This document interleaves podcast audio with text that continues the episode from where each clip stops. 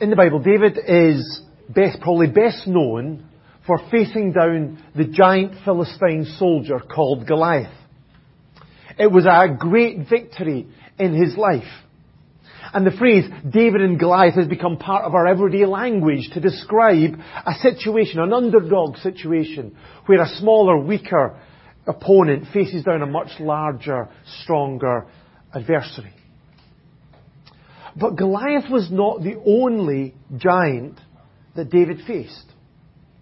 There were many other huge issues and problems that David had to overcome in order to live for God.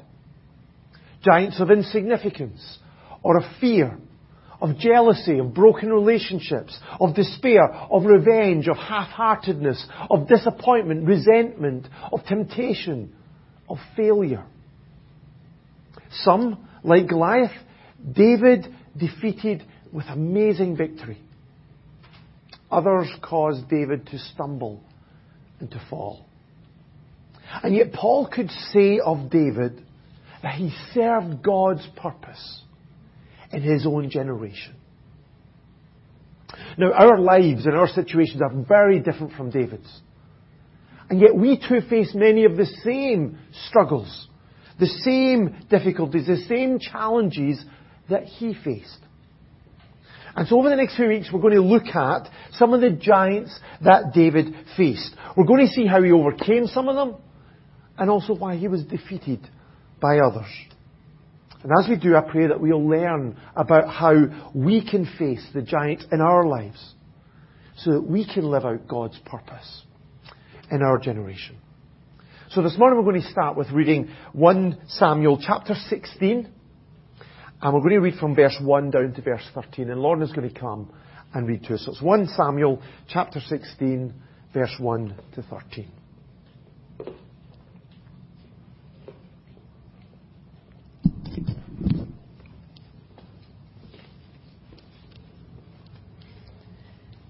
The Lord said to Samuel, How long will you mourn for Saul, since I have rejected him as king over Israel?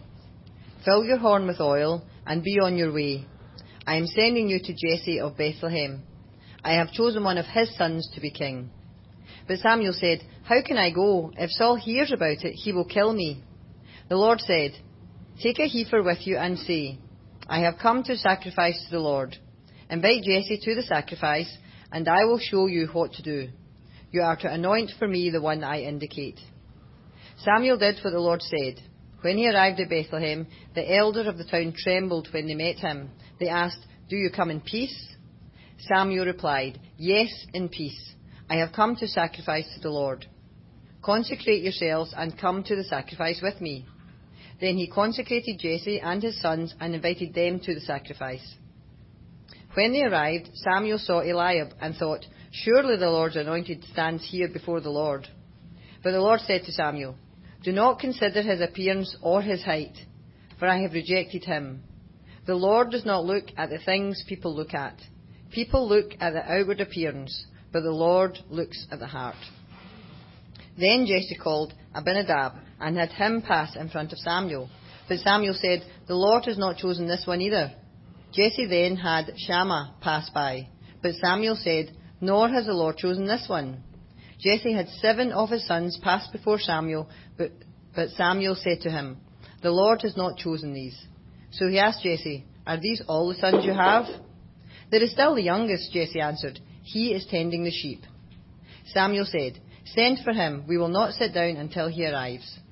So he sent for him and had him brought in. He was glowing with health and had a fine appearance and handsome features. Then the Lord said, Rise and anoint him. This is the one. So Samuel took the horn of oil and anointed him in the presence of his brothers. And from that day on, the Spirit of the Lord came powerfully upon David. Samuel then went to Ramah. So often we can be influenced, even controlled by the labels that others give to us.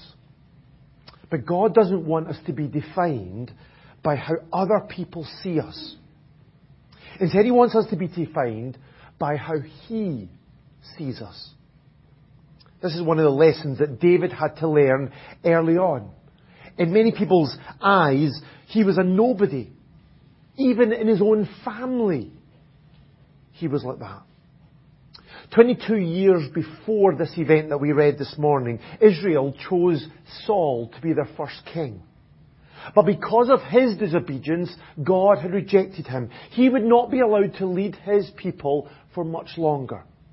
So God had decided that he would find someone to replace him.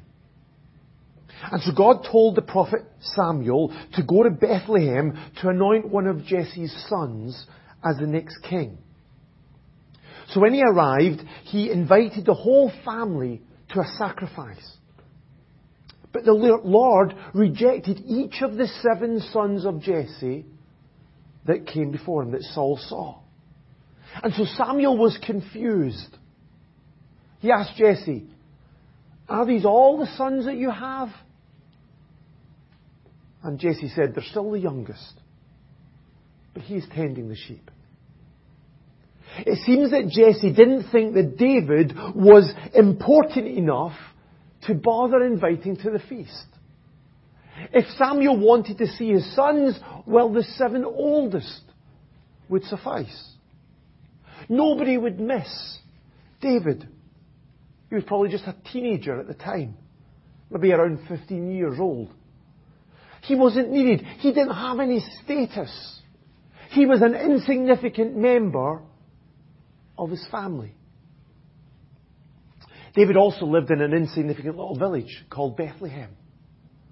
We all know this town because, as we've just celebrated at Christmas, Jesus was born there. But that was about a thousand years after this event. At this time, Bethlehem wasn't anything special.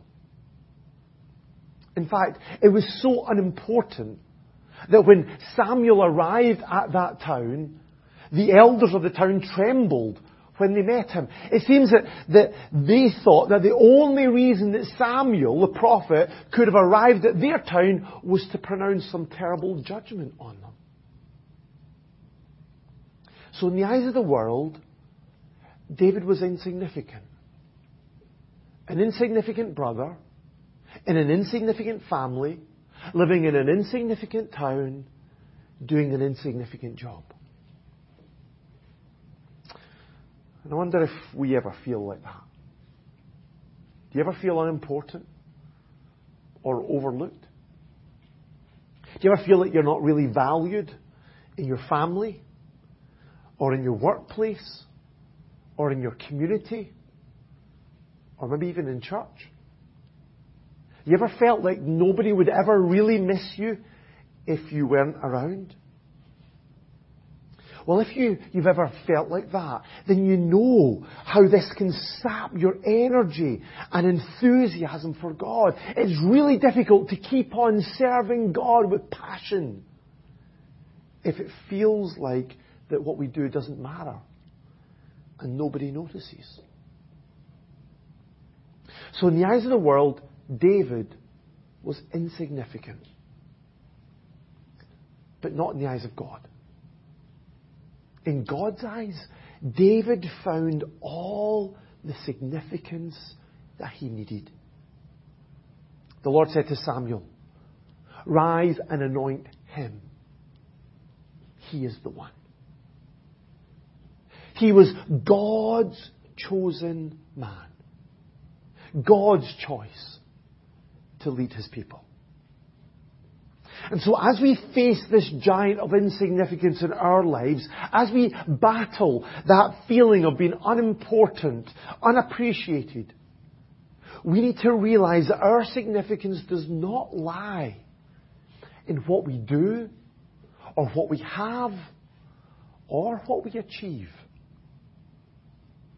It lies in who we are in Christ. Because if we've trusted in Jesus, then we are chosen by God. This is what Paul says in Ephesians chapter 1. He chose us in Him before the creation of the world. In love, God chose us to be part of His family. Before this world was formed, God looked down into time and He chose us to be his kids. And so Peter writes, You are a chosen people, a royal priesthood, a holy nation, a people belonging to God, that you may declare the praises of him who called you out of darkness and into his wonderful light. Not that this gives us a reason to be proud or to be arrogant. Rather, it, it humbles us and it fills us with gratitude and joy because we realize that we have been chosen by grace. And so, despite how we feel, despite how other people might treat us, despite what it might look like, we are not a nobody. We are not unimportant. We are God's chosen people. We are children of the King of heaven. We are the people of God. And we need to let that truth impact our hearts and our minds and our lives.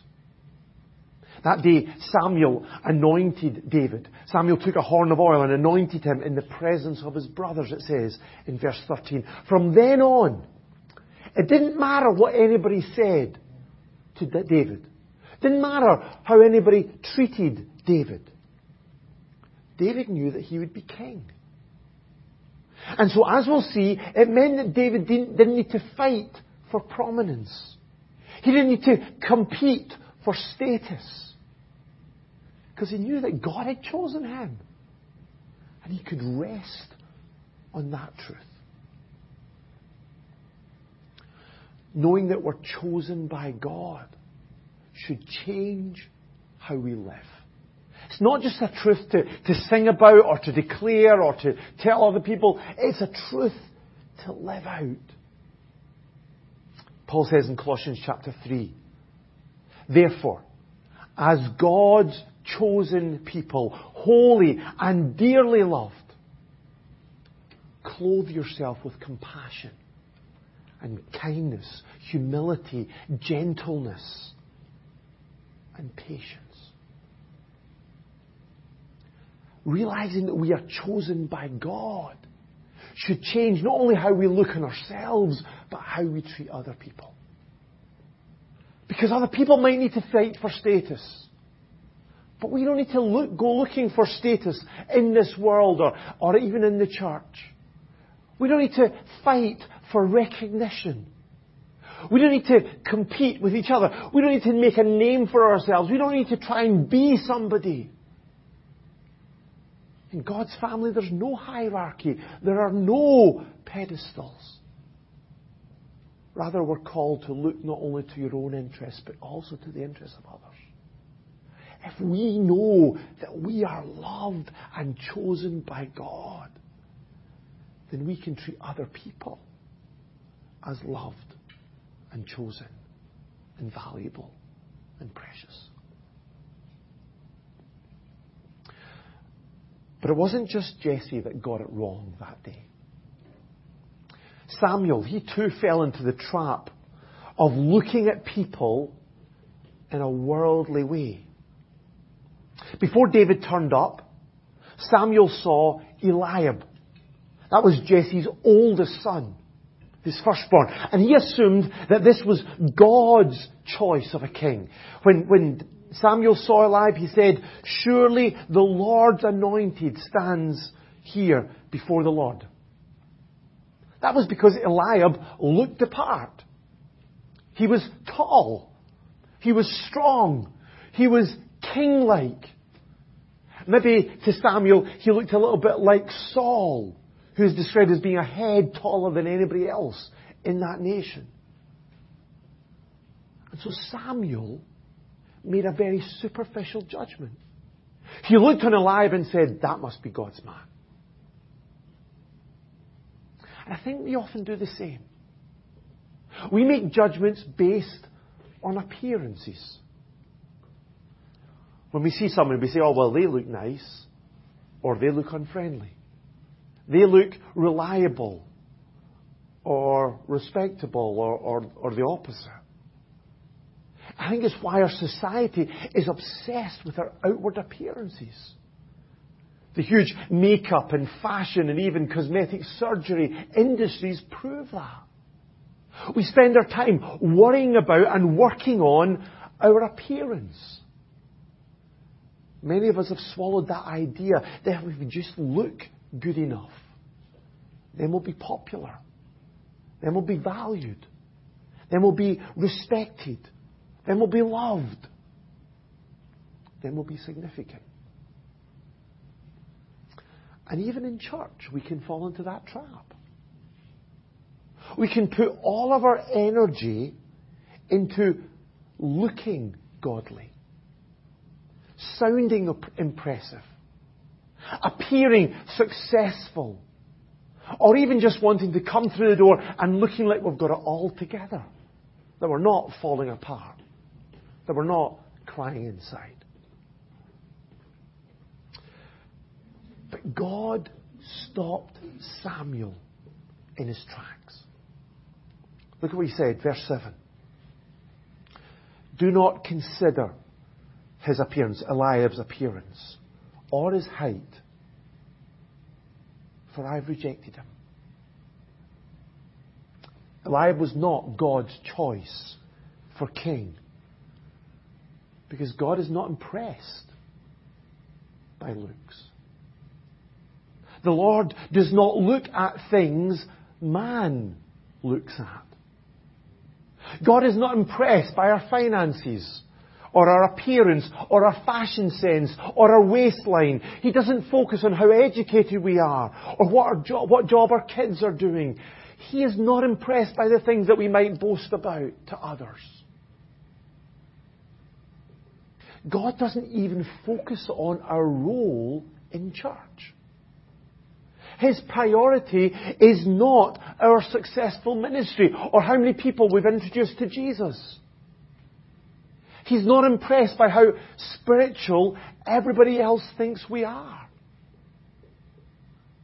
The Lord doesn't look at things that man looks at. He doesn't look on the surface. God looks deeper. And if that is God's priority, then it also should be ours. If that's how God looks on us, then it, that's how we should look at ourselves. We should stand out as being different in this world because of this. So Peter says, now he writes to women, but I think you can apply it to men as well. Your beauty should not come from outward adornment, such as braided hair and the wearing of gold jewellery and fine clothes Instead, it should that be that of your inner self. The unfading beauty of a gentle and quiet spirit, which is of great worth in God's sight. Our focus should not be how we look in the mirror on the wall, but how we look in the mirror of God's Word. And I think that can be such an encouragement for us today. Because God doesn't value us the same way that the world does. We'll not be written off by God because we don't, we don't just look the part. God is always delighted in choosing to work through the most unlikely of people. That was the case with David. It's also the case with Jesus himself. Listen to what Isaiah says in Isaiah 53, verse 2, prophesying about Jesus. He had no beauty or majesty to attract us to him. Nothing in his appearance that we should desire him.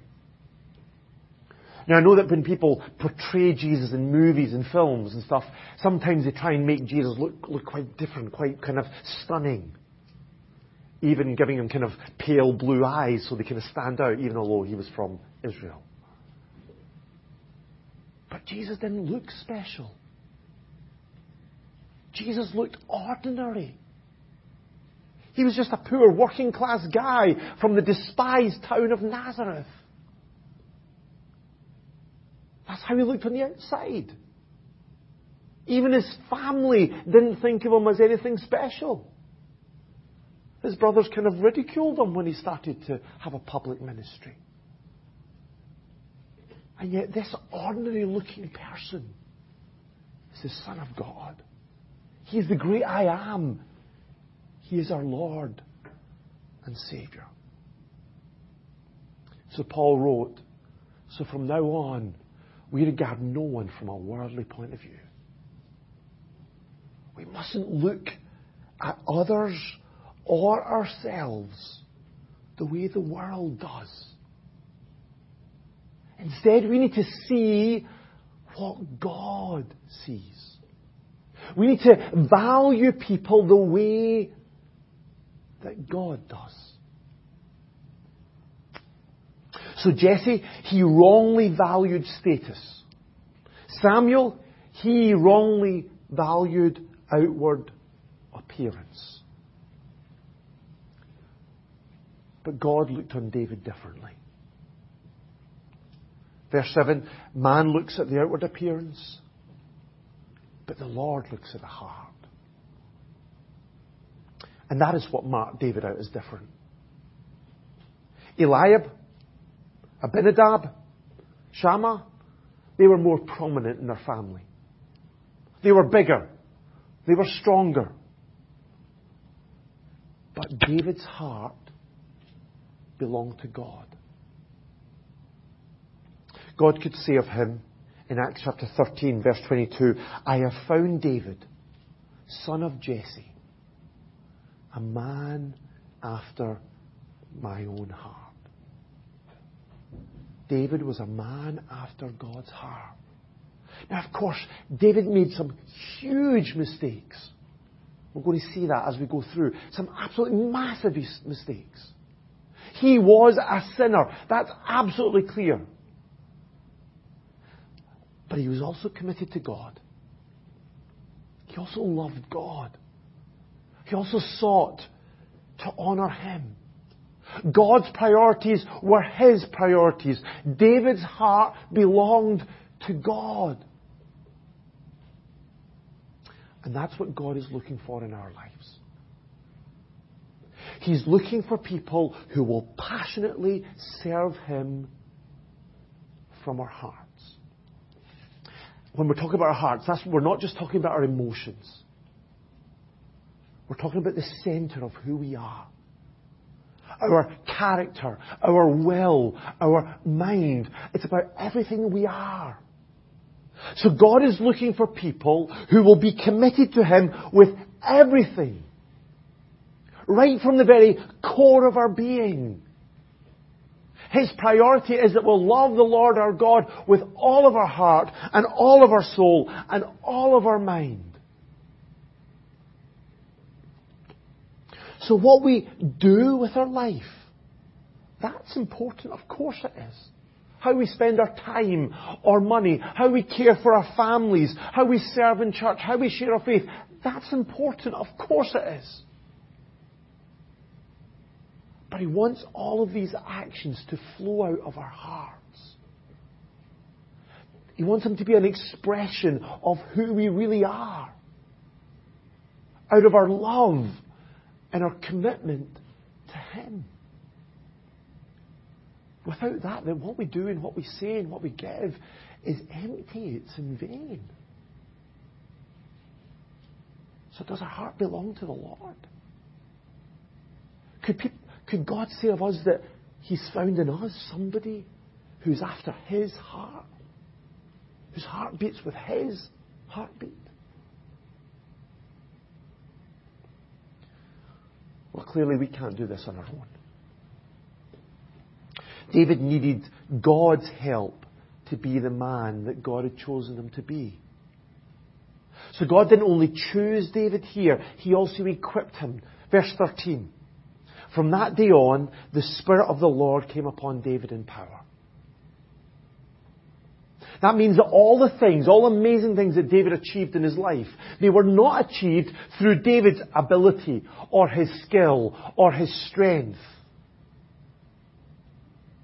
but through the power of the Holy Spirit working through him. And if we are going to serve God in our generation, if we are going to have a heart that is for God passionately, then we also need the transforming power of the Spirit. And that's the promise of this new covenant relationship that we've come into through Christ. This is what Ezekiel prophesies in Ezekiel chapter 36. Listen to this. I will give you, this is what God says, I will give you a new heart and a new spirit in you. I will remove from you your heart of stone and give you a heart of flesh. And I will put my spirit in you and move you to follow my decrees and be careful to keep my laws. We can't live for God just with our willpower or our strength or our creativity or our commitment. Instead, we need the Holy Spirit to take that divided and distracted heart and to give us a new heart that's fully committed to Him. And then we need to walk each day with the Spirit keeping in step with Him, allowing Him to direct us and to change us and to empower us in our lives. We live not by might, not by power, but by my Spirit, says the Lord Almighty. And if we do this, if we're committed to let the Holy Spirit lead us and direct us and empower us in our lives, then we can know that everything that we do, everything that we say, everything that we give to God is significant. So often our service for God goes unnoticed. It goes unseen. It seems unappreciated, unimportant. But we can be sure that God is watching. And as Jesus said, your Father who sees what is done in secret, He will reward you. God sees what we're doing and He will reward us. Sometimes that reward will come in this life. The usual way I think that God rewards us for service is by giving us more opportunities to serve. That's what happened with David. David was faithful in shepherding the sheep that were put under his care, even fighting bears and lions in God's strength in order to protect them. What reward did David get for that? The opportunity to shepherd God's people and to fight and to protect them. So often the reward comes as an opportunity to serve more. But often we'll need to wait for that reward. For the day when Jesus will come back and he will review our lives and say to us, Well done, good and faithful servant. You've been faithful in a few things, I will put you in charge of many things. But however the reward comes, we can be assured that God does not value our service by outward appearances. He doesn't need to see impressive results from what we do. Instead, He values faithfulness.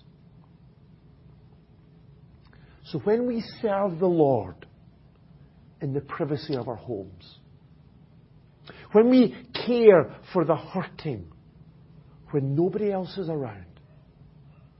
When we give in secret to Christian ministry.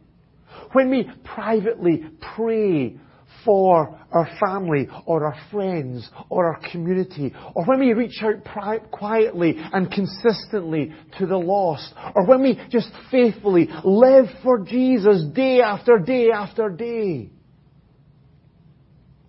we can rest in this, in this certainty that our Father in heaven sees what we are doing and is honored by it and will reward it one day. What we do for God is never in vain. It's never empty. It's never insignificant. So we can be encouraged by this and we can be motivated by this. And that's what Jesus himself did. The writer of Hebrews in Hebrews 12 encourages us to let us fix our eyes on Jesus, the author and the perfecter of our faith, who for the joy set before him endured the cross, scorning its shame, and sat down at the right hand of God. Today, let's face that giant of insignificance. We might feel like a nobody. We might feel like we're unappreciated by others. We might not look impressive in this world. But if we've trusted in Jesus, then we can stand in the truth that we've been chosen by God. And we can live a life that is, significant in God's eyes. A life of passionate commitment to Jesus, depending on the power of the Spirit, and faithfully fulfilling the purpose of God in our lives for His honour and for His glory.